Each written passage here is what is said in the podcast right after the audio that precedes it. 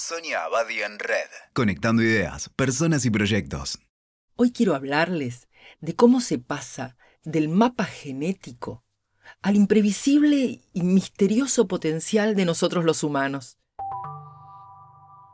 Vengo leyendo que uno de los grandes cambios que traerá el futuro en los próximos años será que al nacer a cada bebé se le realizará su mapa genético. A partir de allí, con el seguimiento digital de toda la información sobre ese niño, el Big Data irá integrando toda esa información que va apareciendo en diversas redes que se irá actualizando en forma permanente. ¿Cuál sería el sentido de hacer esto? Aparentemente el objetivo es detectar patologías genéticas, los médicos tendrían así toda la información de cada persona y conocerían los riesgos de que esa persona sufra una determinada enfermedad.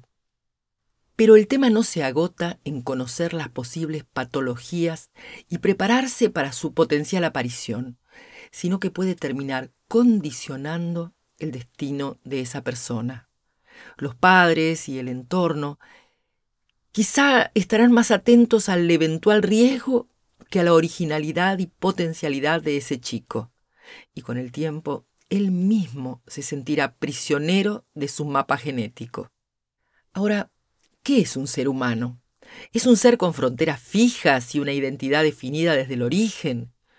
¿No estaremos regresando por un camino aparentemente innovador al viejo y desprestigiado determinismo, ya habíamos aprendido que lo genético era solo una parte del ser, que luego se irá moldeando con las experiencias, los vínculos, la cultura. Las combinatorias son infinitas y ni siquiera el Big Data podrá tener en cuenta los efectos del azar, las oportunidades, las experiencias traumáticas, los buenos encuentros inesperados, la genialidad disruptiva de cada uno. Ninguna de ellas se inscribe en el genoma. Cuando nos damos cuenta que somos una red de variables inagotables, se comienza a perfilar la idea de un ser potencial, virtualmente inconmensurable. Esa red que somos y la red más amplia de la que formamos parte expresan la complejidad, la multiplicidad, la virtualidad, dejando también lugar para lo impensado, las sintonías imprevistas. La condición de lo humano implica la posibilidad de transformarnos, de poder ser otro. Y allí se hacen necesarios tanto el registro de las cadenas personales o sociales que nos oprimen, como el sentimiento de libertad que nos permite creer en lo posible. La ciencia actual nos lo explica mejor.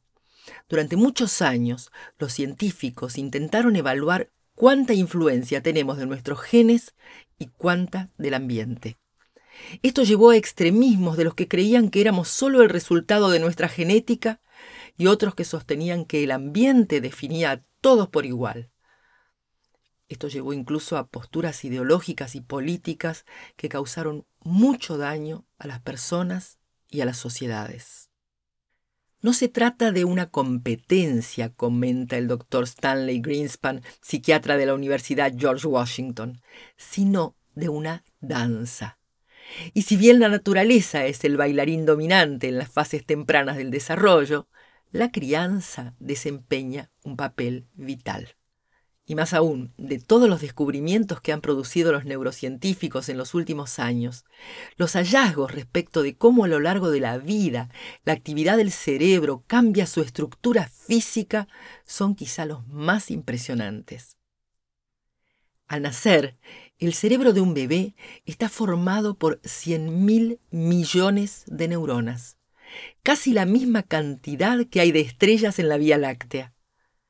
Poco después del nacimiento, el cerebro, en un Big Bang de exuberancia, produce millones de conexiones entre las neuronas. Poco a poco irá eliminando aquellas conexiones que no han sido utilizadas. Este proceso de poda se inicia alrededor de los 10 años y va definiendo la forma del cerebro y los modelos de emociones y de pensamiento que son únicos para cada persona. Pero además, la plasticidad neuronal, que ahora se ha descubierto, hace que nuevas conexiones y nuevas podas sigan ocurriendo a lo largo de toda la vida, moldeando nuestro cerebro a través de las interacciones con los otros, las vivencias y los nuevos conocimientos. Muchos sistemas educativos siguen siendo en gran parte lineales, legado de tiempos de fronteras y estructuras cerradas. Desde este modelo uniformizante se aspira a brindar iguales oportunidades, pero también a la estandarización del conocimiento para hacerlo mensurable. La desventaja es que a veces se podan las redes mentales originales de cada uno y también ciertas redes informales que se generan en la interacción con los otros. La educación lineal tenía sentido en un mundo de fronteras, pero este modelo mental ya no es acorde con el mundo actual global e hiperconectado. A la luz de la evidencia de que las experiencias configuran la estructura del cerebro, necesitamos abrir el juego a lo invisible y a lo posible de cada uno. Y es la riqueza de esas experiencias la que produce riqueza en los cerebros y brinda a las potencialidades latentes la gran oportunidad de desplegarse. Escuchaste Sonia Abadi en Red.